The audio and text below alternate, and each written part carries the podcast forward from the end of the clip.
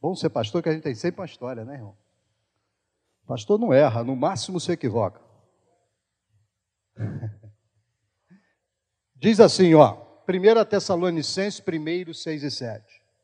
Com efeito, vos tornastes imitadores nossos e do Senhor, tendo recebido a palavra, posto que em meio de muita tribulação e com alegria do Espírito Santo, de sorte que vos tornastes o modelo para todos os crentes da Macedônia e da Acaia. É mole ou que mais? Vamos orar? Curva a sua cabeça.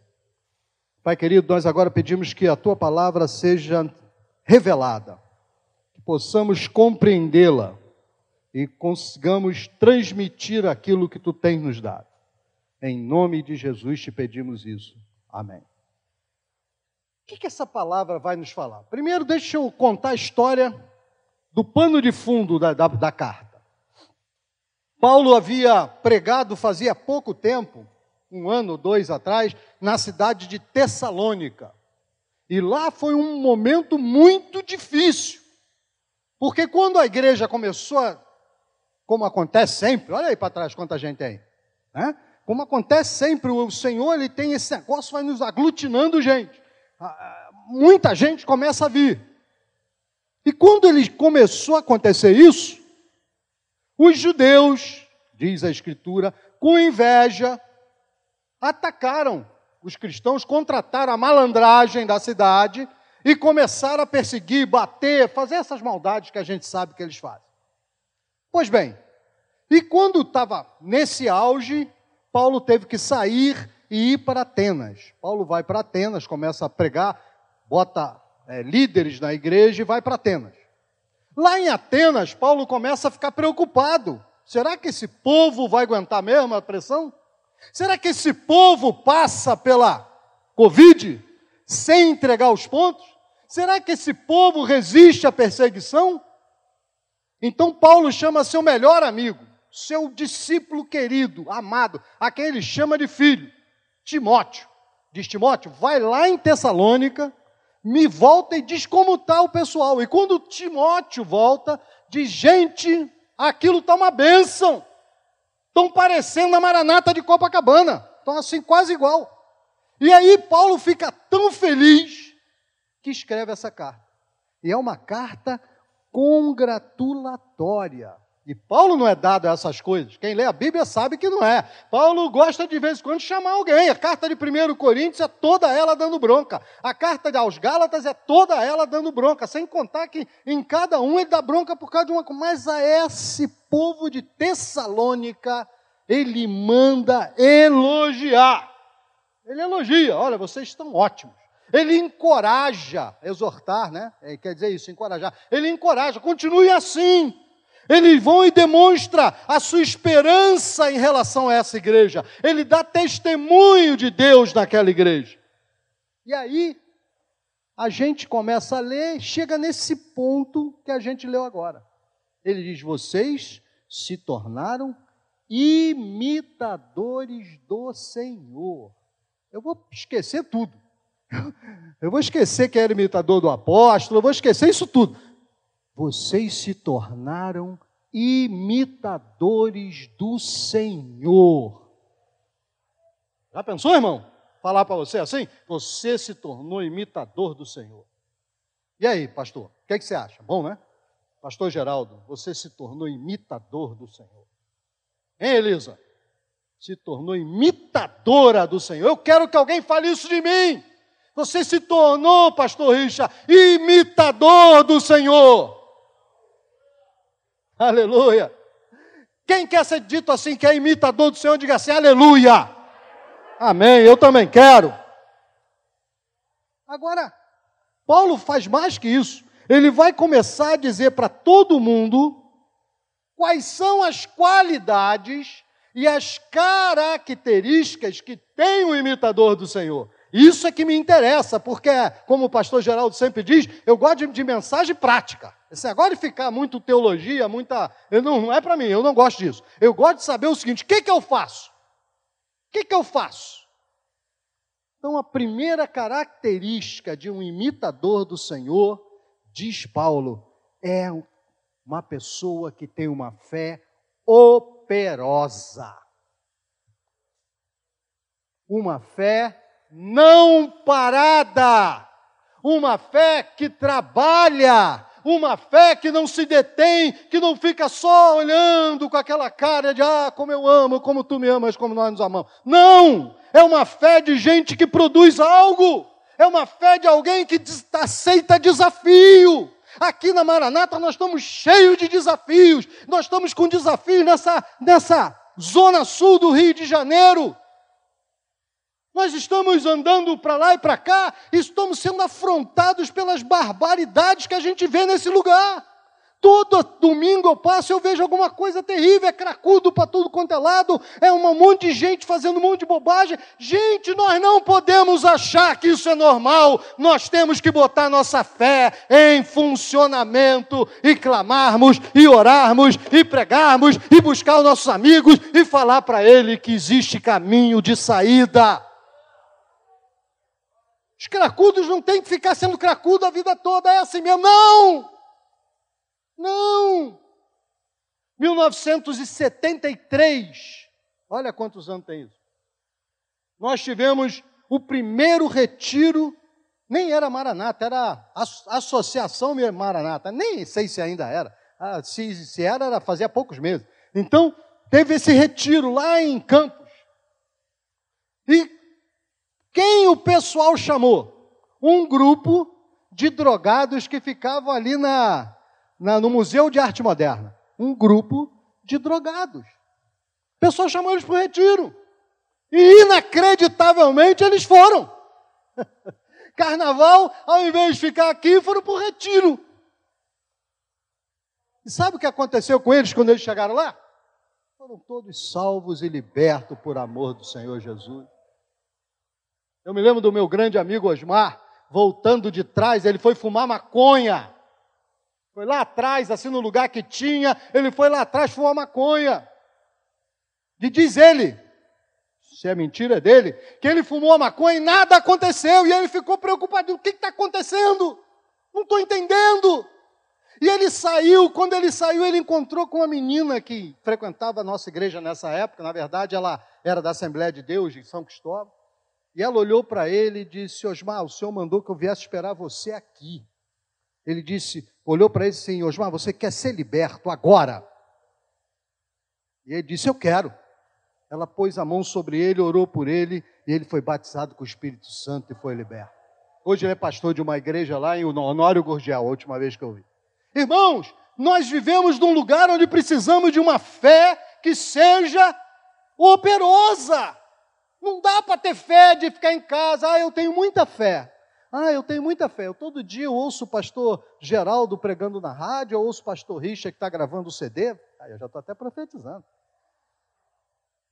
Eu ouço o pastor Marcelo tocando a flauta mágica dele. Foi assim que ele, a Elisa ficou encantada. Ele tocou a flauta mágica e ela se apaixonou por ele. É uma flauta danada. Eu preciso ter uma flauta dessa lá em casa, meu irmão. Só isso não basta, irmão. Só isso não basta. O que será que você pode entender por uma fé operosa? Eu vou falar dois textos que falam sobre uma coisa mais ou menos igual a outra. Jesus manda que uma, uma figueira seque. A figueira seca. Todo mundo fica maravilhado e Jesus diz para eles o seguinte: se você tiver fé como um grão de mostarda, você fala, mandará e isso vai acontecer. E mais, você vai chegar e vai mandar uma montanha pular na água e ela pula. Esse é o texto. Você entende isso? Porque eu, todas as vezes que eu ouço alguém falar, esse texto ele é passível de duas interpretações. A primeira interpretação é mais comum. Se você tiver uma fé do tamanho de um grão de mostarda, quem não sabe como é o tamanho do grão de mostarda, você corta a banana, Sabe aquele pontinho preto que está lá dentro, aquela sementinha da banana lá dentro? É mais ou menos igual. Então diz o seguinte: essa é uma coisa. Se você tiver fé do tamanho de um grão de mostarda, você vai mandar qualquer coisa e vai acontecer. E nós paramos aqui. Vocês se lembram que existe uma parábola sobre o grão de mostarda? Diz que o grão de mostarda, sendo a menor das sementes, quando semeado, quando nasce, dá uma maior das hortaliças. Essa é a segunda a possibilidade do texto sobre o grão de mostarda. Irmãos, se você tiver uma fé pequenininha, não importa o tamanho, que semear, Deus vai fazer acontecer na sua vida, você verá nós precisamos entender que a nossa fé tem que ser semeada. A nossa fé não pode ficar parada. A nossa fé tem que ser daquela que diz: Senhor, eu creio. Senhor, eu creio. Senhor, eu creio. Amém? Amém?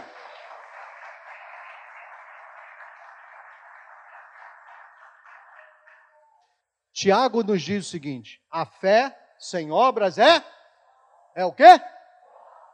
A fé sem obras é morta. E a gente não entende, a gente pensa que está falando de ficar fazendo obra. Não! O que ele está querendo ensinar a você, você precisa aprender, é que fé que não é semeada, que não produz nada, ela está morta. Vou repetir.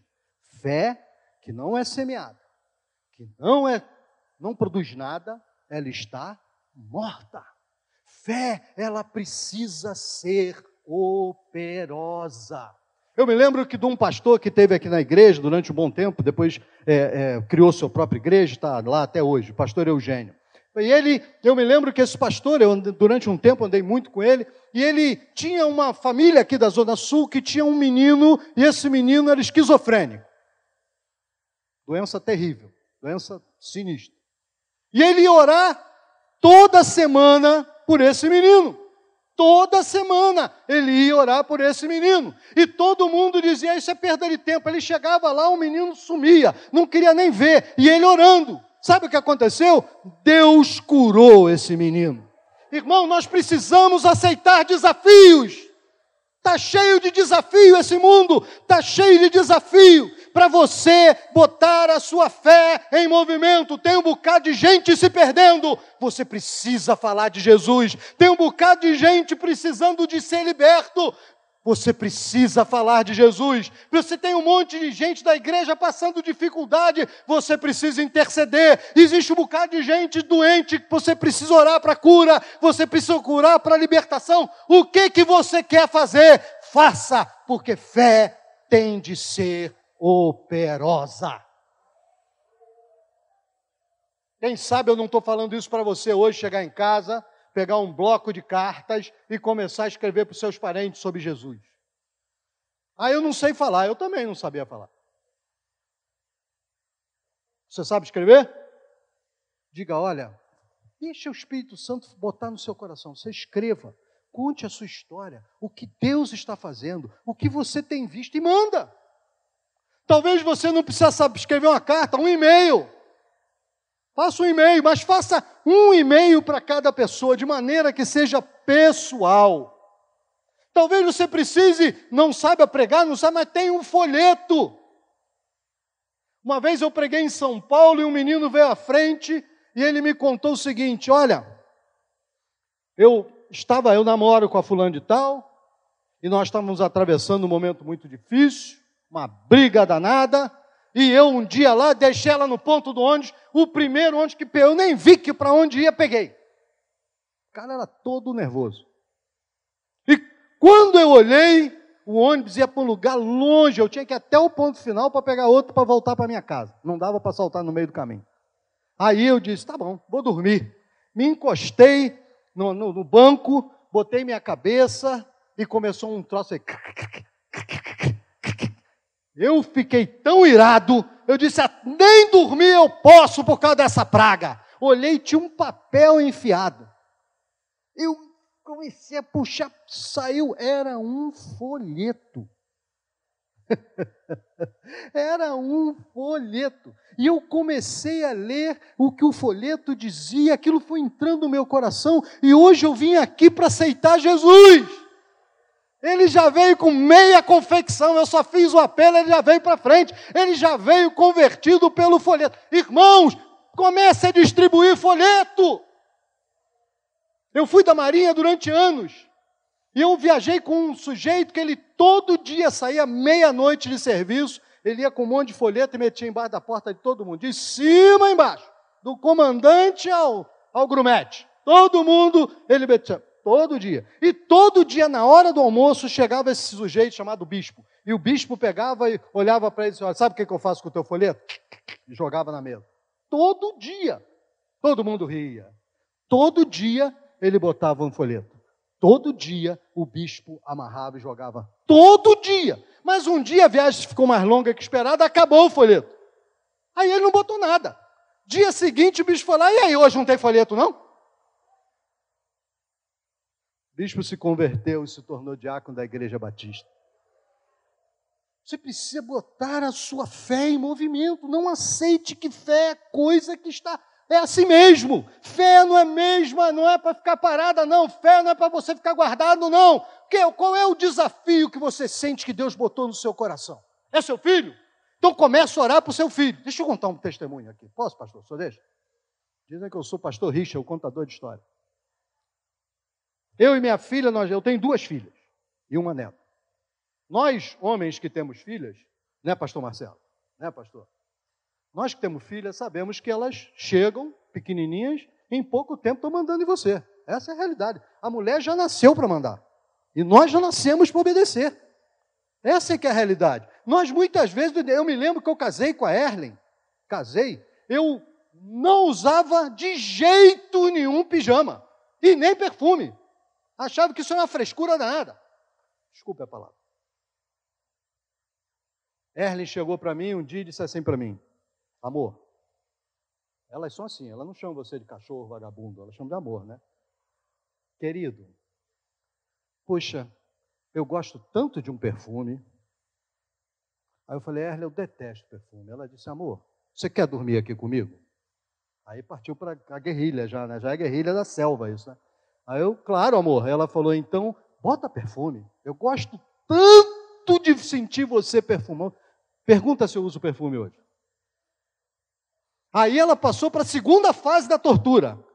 Eu botava um perfume assim, aqui atrás um pouquinho. Ela, não, isso é muito pouco. Eu cheiro o seu pescoço. Você quer que eu cheire seu pescoço? Covardia, irmão. Covardia. Aí eu comecei a usar. Mesma coisa com pijama. Pergunta se eu durmo de pijama hoje.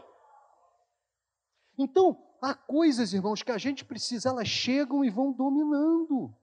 Elas vão te mandando. Quando você acorda, elas já estão dona da casa, 51% do capital voltante. Não é assim na sua casa também, não, pastor? Cara, elas mandam. Eu me lembro que eu fui com a minha mulher e minhas filhas, quando ainda havia Tavares, comprar uma roupa. Eu cheguei lá e disse assim: Ah, gostei tanto dessa. Minha filha, menor de todo, quatro anos, falou para mim: Papai, você não gostou de nada. Você vai comprar o que eu e mamãe quisermos.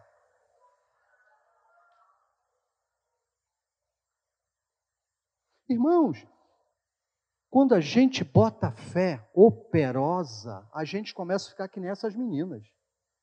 A gente começa a mandar. Senhor, age na vida do meu filho, onde ela estiver. A minha filha menor, quando tinha mais ou menos 13 anos, 11 anos, por aí, ela começou, minha, a filha, minha filha mais velha ficou muito doente. Eu e, e a minha mulher só tínhamos dar atenção, porque ela ficou muito doente, a gente vivia em hospital e largamos a nossa filha menor. Essa é a realidade. Nós não tínhamos como dividir.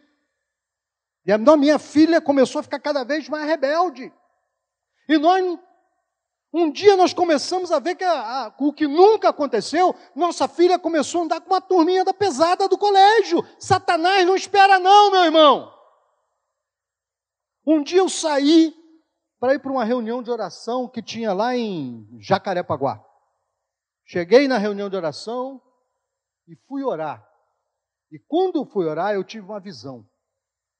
E o Senhor me mostrou a minha filha no futuro, caída, mal, derrotada. Gente, você imagina você tem uma visão dessa do menino? Cara, eu chorei feito louco. Eu passei chorando quase 50 minutos. Eu chorei tanto que isso aqui tudo doía. O canal lacrimal doía. De tanto que saiu lágrima. E o Senhor falou para mim o seguinte: agora, todo dia de madrugada, se levante e interceda pela sua filha.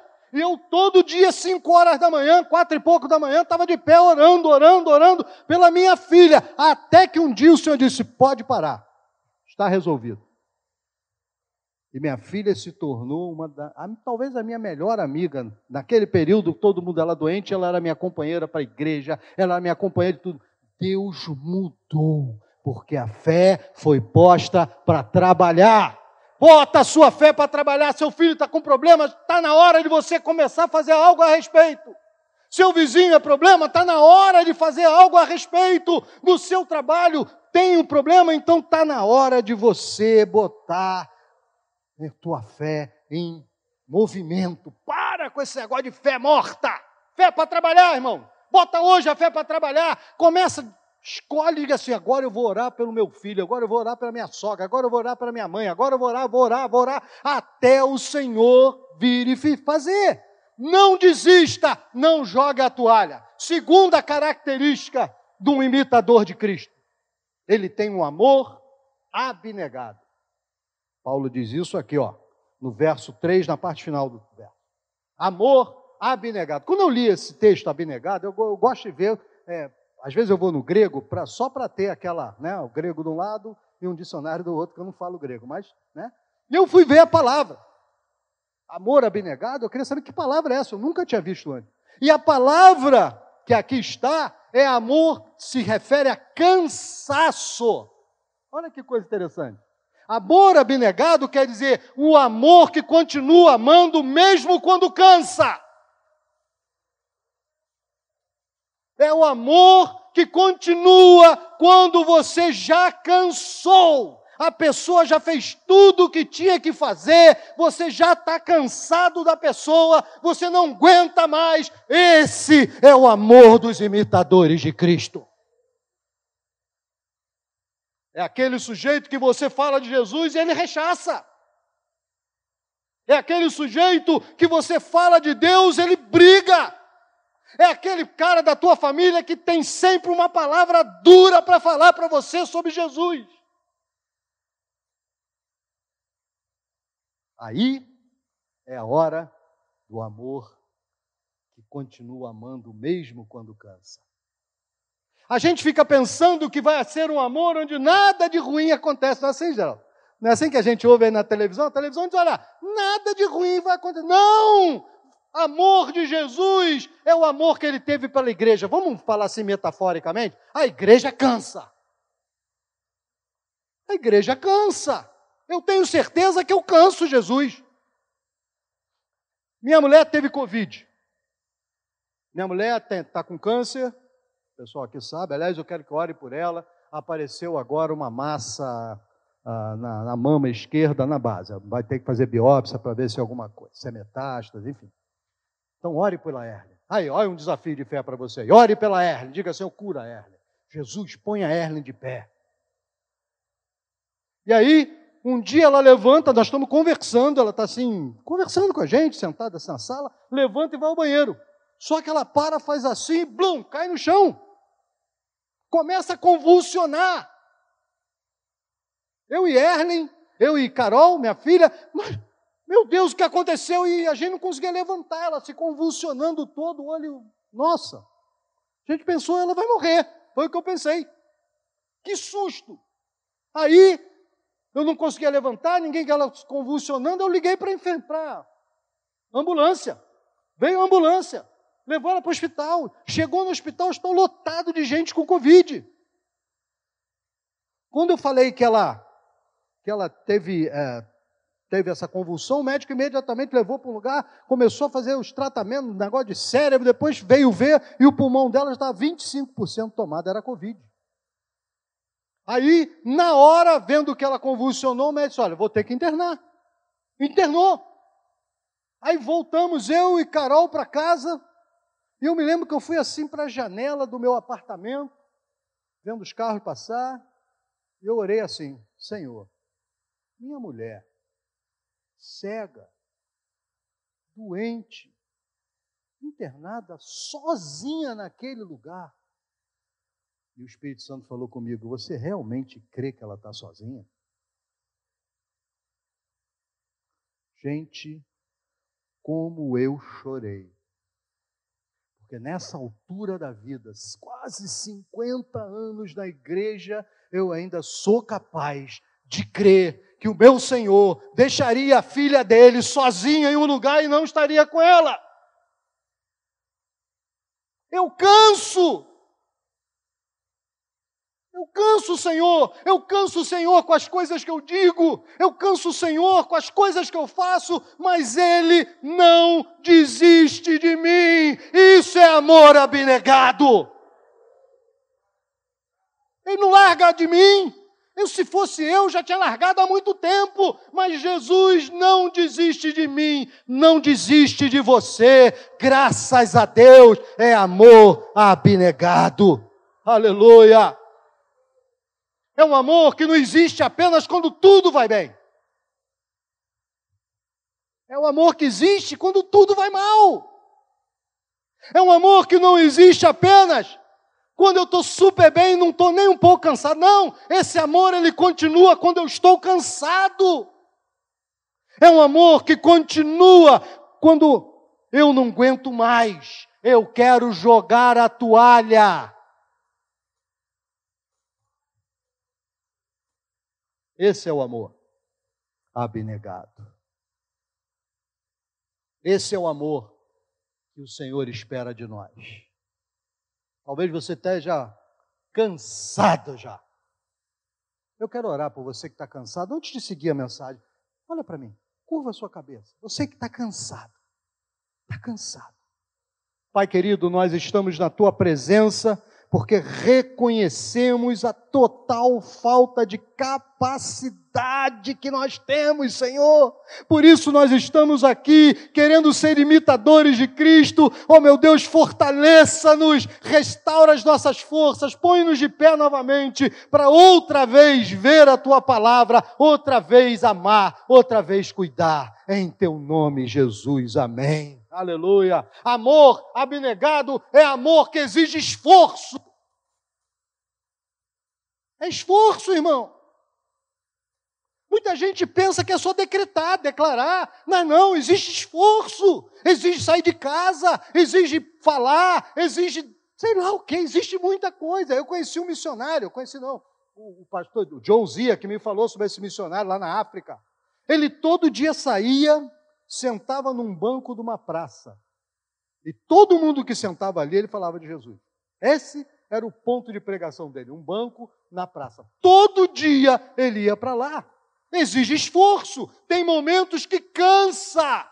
A, a, a minha madrinha de casamentos, tia Helena Besler, mulher do, do, do diácono Paulo Monteiro, ela de toda semana ela faz um bolo de chocolate, um bolo de é, cenoura com chocolate e distribui. E todo mundo que ela dá o bolo, ela fala de Jesus. Irmãos, exige esforço, amor abnegado, ele se esforça. Mesmo quando se tem esforço, ele não desiste. Aleluia. É sobre esse amor que lá em Coríntios vai dizer: o amor jamais acaba. Esse amor não acaba. Porque esse amor é o amor que Deus vai, vai dar novamente. Você gastou, ele vai lá e te repõe. Você gastou, ele vai lá e repõe. Você gastou, pode esforçar, pode pregar, pode lutar, pode fazer o que quiser. Deus sempre estará conosco e fará isso restaurar. Isaías 53, 11 diz assim, sobre Jesus: Ele verá o fruto do seu penoso trabalho e ficará satisfeito. Ele olhará e sabe o que ele vai ver? Deu certo. Eu me cansei, mas deu certo. Terceira característica de uma pessoa que é imitador de Jesus, ele tem uma esperança firme. Também está no, no verso 3. Ele terá uma, ele tem uma esperança firme. Os gregos, eles eram muito, como a gente pode dizer assim, muito metódicos. Tudo deles era muito explicadinho. Eles não eram um povo como o brasileiro que tá bom, é assim, tá ótimo, aceitei, já estou indo embora. Não, eles gostavam das coisas como aquele personagem antigo da televisão, nos seus mínimos detalhes. Por isso é que, pra, por exemplo, a palavra amor tinha vários, três pelo menos, falava sobre amor. O amor erotai, que era o amor que eu me apaixonei pela mulher, aquela paixão era o amor erotai. E havia o amor filéu, que é o amor é, de carinho, quer dizer carinho. Quando a Bíblia fala, essa semana eu descobri isso, pastor Marcelo, que quando a Bíblia diz que as mulheres casadas devem ensinar as mais jovens sobre o amor, está se referindo a serem carinhosas.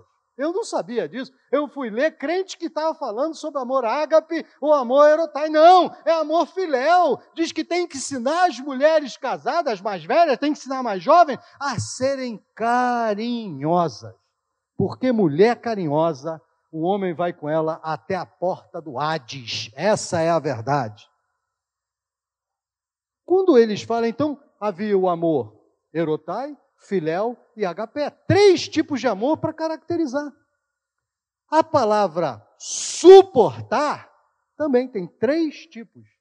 Primeira forma de suportar é chamado anecomeno. Aneco quer dizer para cima. É como se você tivesse com o pé preso e alguém te esticando. Esse suportar quer dizer aturar. Guarda essa, anecomeno. Aturar é quando Paulo fala que nos últimos dias as pessoas não suportarão a sã doutrina, não vão aturar a sã doutrina. É aqui. No segundo forma, é a palavra hipermeno. É você segurar um peso por, por cima. E o peso quer te vergar, e você segura, e ele quer te vergar. É quando Paulo, eu só encontrei na Bíblia uma, um verbo desse, que é quando diz que o Senhor, pela alegria que ele tinha, é, Hebreus capítulo 12, verso 2, é, é, pela alegria que lhe foi dada, ele suportou a cruz. Quer dizer, a cruz queria vergá-lo e ele não vergou, ele foi até o fim e suportou a cruz. E o resto todo da Bíblia tem uma só: hipomeno. Você está por baixo e um peso em cima de você, e você está segurando esse peso. Esperança firme é hipomeno você está por baixo e está querendo ser esmagado, mas sempre você espera que Deus vai fazer uma coisa melhor. Talvez o peso seja pesado, mas você continua crendo que vai dar certo. Talvez seja Covid, mas você crê que vai dar certo. Talvez o casamento esteja por um fio, mas você continua crendo que vai dar certo. Talvez a coisa esteja quase te moendo, mas você crê que vai dar certo. Hipomeno, a minha esperança está no meu Senhor, não importa o peso, eu continuo esperando que Ele vai fazer coisa melhor. Você consegue dizer amém para isso? Amém? Aplauda ao Senhor, diga Senhor, muito obrigado pela tua, pela tua bondade. Aleluia. Aleluia! Nós precisamos entender que Deus nos deu algo para qual nós é para a vida. Esperança que o Senhor nos põe no nosso coração através do Espírito Santo é para a vida. Não é para a gente ficar, ah, eu tenho muita esperança. Não! É para a vida! É para a vida. Quando a coisa está super preta, é hora de você olhar para cima e dizer: Senhor, ah, eu espero em Ti, eu continuo confiando em Ti, eu creio em Ti, eu não desisti de Ti, eu não vou jogar minha toalha. Ó oh, Senhor, eu sei que nós vamos resistir até o final. No passado, lá no tempo que se amarrava ainda cachorro com linguiça, nós aprendemos, eu aprendi um hino, recém-convertido, dizia assim: Aguento mais todas minhas dores, aguento mais o pecado, viu, sei lá, porque vencerei através de Cristo. Venha o que vier, amigo, eu aguento mais. Você já viu a mensagem? Você ouve algum hino assim que fale sobre isso agora? Pode mandar, Senhor, que eu aguento. Você conhece algum hino que hoje fala assim? Pastor Marcelo, alguém me deu um CD com 90 hinos. Primeiro hino que eu liguei foi aquele que você falou pregando aqui que o pecado não sei o quê, que o pecado não faz mal nenhum, isso é besteira. É, me deram. Eu, eu, quando eu ouvi, não é possível, é o do pastor Marcelo, deixa eu tirar isso daqui, que isso vai me contaminar. Ai, e nesse, nesse CD eu estou ouvindo e já passei uns cinco. Porque é muita baboseira. Jesus não nos prepara para resistir o dia mal. Não nos prepara para saber que um dia mal pode acontecer. Eu nunca esperei que um dia, aos 64 anos de idade, eu ia ter que aprender a dar injeção para poder aplicar a injeção na minha mulher. Eu nunca esperei que aquela gata com quem eu casei ia ficar cega. Eu nunca esperei que aquela menina que sempre no, no exame de sangue o meu sangue estava mal ia ter leucemia. Eu nunca esperei isso, mas haja o que houver, eu espero do meu Deus que Ele vai fazer melhor. Eu não sou melhor que ninguém, irmão. Eu não sou melhor que ninguém, não sou melhor que você, não fique pensando que eu sou, não. A única coisa é que a esperança que o Senhor bota no meu coração, ela faz com que eu continue crendo que depois que isso tudo passar, vai ser melhor. Vai ser melhor. Eu me lembro que eu fui a um enterro de um menininho. Devia ter dois anos, três anos, se tinha isso tudo foi atropelado e morreu. Aí o pai dele pediu a palavra. E ele falou: Olha, eu agora me alegro, porque sei que meu filho está nas mãos do Senhor. Cara, aquilo me abalou, hein? Aquilo me abalou, porque isso, meu irmão, isso não é corriqueiro. Eu fui logo depois, ou antes um pouquinho, antes um pouquinho, eu fui fazer o enterro de um outro menininho. Meu Deus, você não tem ideia do que, do que eu vi naquele lugar. A gritaria, todos convertidos. A gritaria que foi, eu me lembro da mãe gritando, mulher da igreja há 30 anos: Deus, você é mau! Não é corriqueiro. A nossa esperança tem que estar na cruz. Todos nós que estamos aqui, ouça bem o que eu vou dizer para vocês. Todos nós que estamos aqui podemos ter Covid, vacinados ou não vacinados. Porque a, a vacina não garante 100% de imunidade. Não quer dizer que você está imunizado. Você está imunizado por um tempo. Ninguém sabe. Já estão falando que mudou já o tal do vírus. Então, se todos nós podemos ter Covid, todos nós temos que estar preparados para encontrar com o Senhor. Isso sim não muda. Um dia eu vou encontrar com meu Senhor, pela morte, ou arrebatado, ou ressuscitado. Só tem três maneiras, mas eu vou encontrar com o Senhor. A minha esperança não está nesse mundo, a minha esperança está na glória. Não tem esperança nesse mundo. Não tenha. Vamos vacinar, vamos usar máscara, vamos ficar afastados um do outro, vamos lavar a mão com álcool, se tiver que lavar a mão com criolina, a gente lava também. Tanto faz. Vamos fazer o que a gente tem que fazer.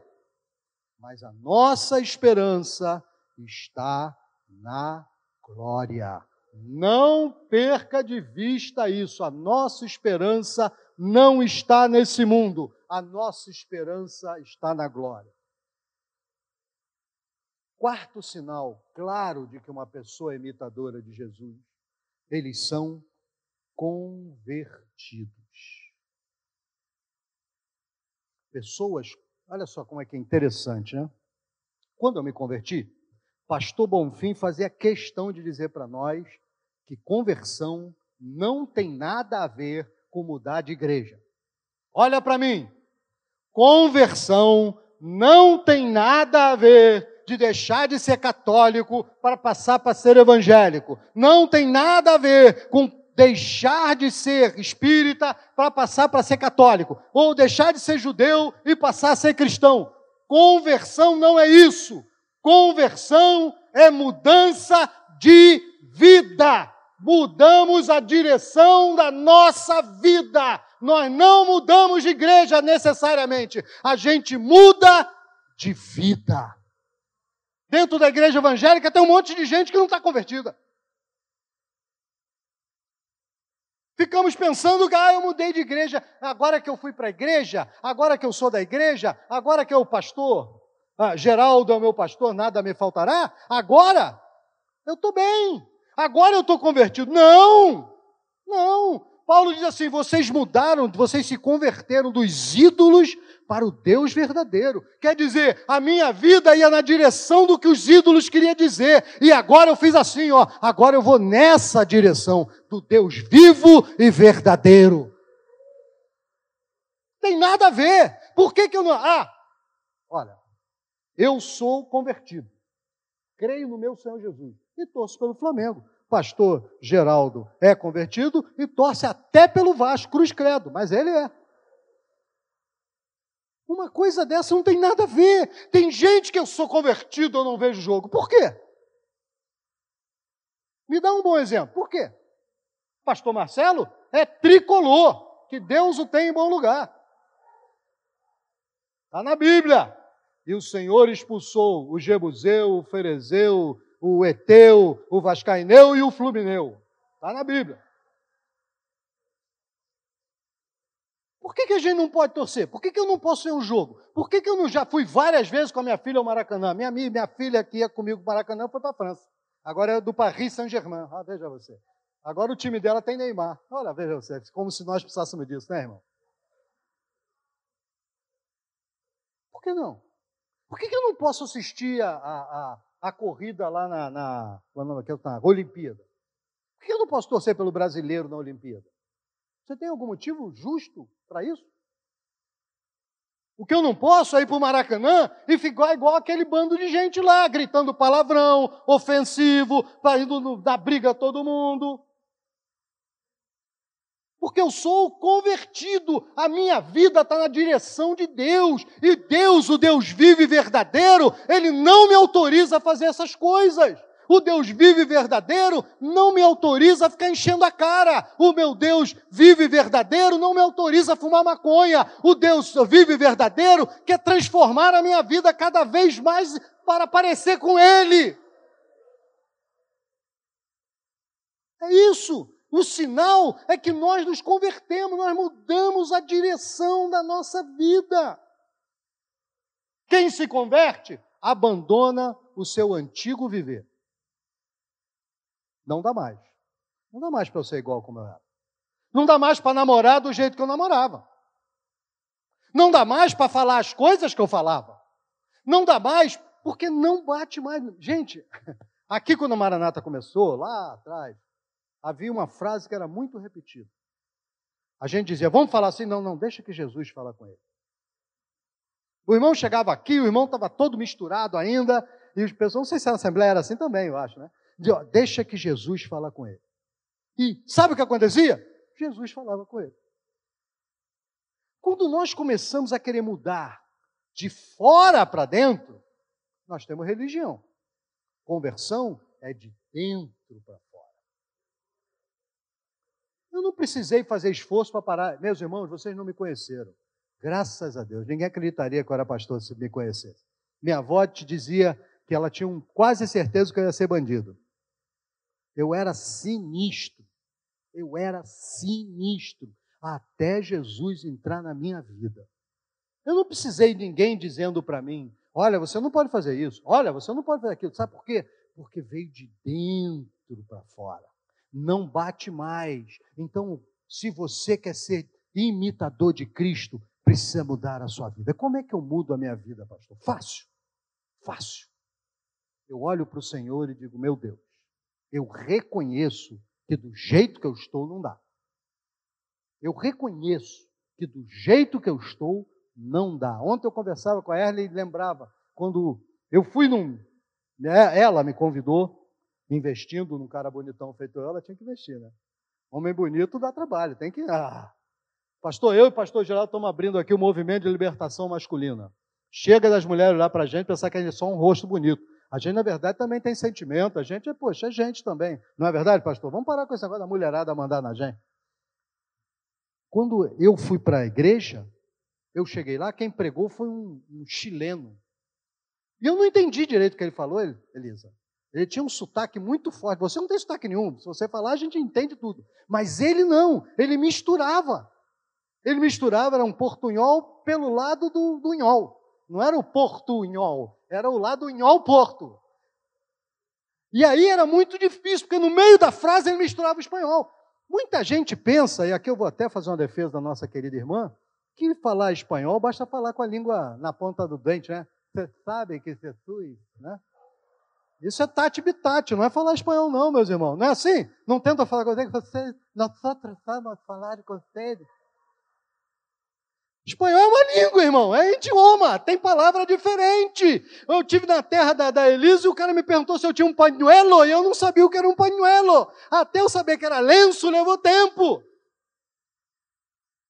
Então, então o sujeito estava no meio da mensagem, você imagina. Tô, então Jesus veio como uma hemorragia. O quê? Quê? Onde? Quem? Quando? Então a gente não entendia. Eu não entendi. Sabe o que me converteu? Não foi a mensagem. O que me converteu foi nas pessoas. Eu cheguei, eles tinham um violão e estavam cantando vários hinos. Eu louvarei, eu louvarei, eu louvarei ao meu Senhor. Eu louvarei, eu louvarei, eu louvarei ao meu Senhor. Santo Espírito, encha minha vida, pois com Cristo eu quero. Foi isso que mudou meu coração. Foram as pessoas. Não teve nada com a pregação. Nada. E eu lembrava com a Erlen ontem que eu fui para casa e deitei e eu acordava de, assim de vez em quando ouvindo o hino. Se começarmos a orar, esse templo treme. Se começarmos a orar, falaremos línguas. Elias orou, Elias orou, e o fogo desceu. Dai glória a Deus. Foi isso que me mudou. Eu acordava e vinha um hino desse na minha cabeça. Eu acordava e vinha outro hino na minha cabeça. Eu tenho paz como rio, sem paz como rio. Eu tenho paz como rio em minha alma. Era isso que isso me transformou.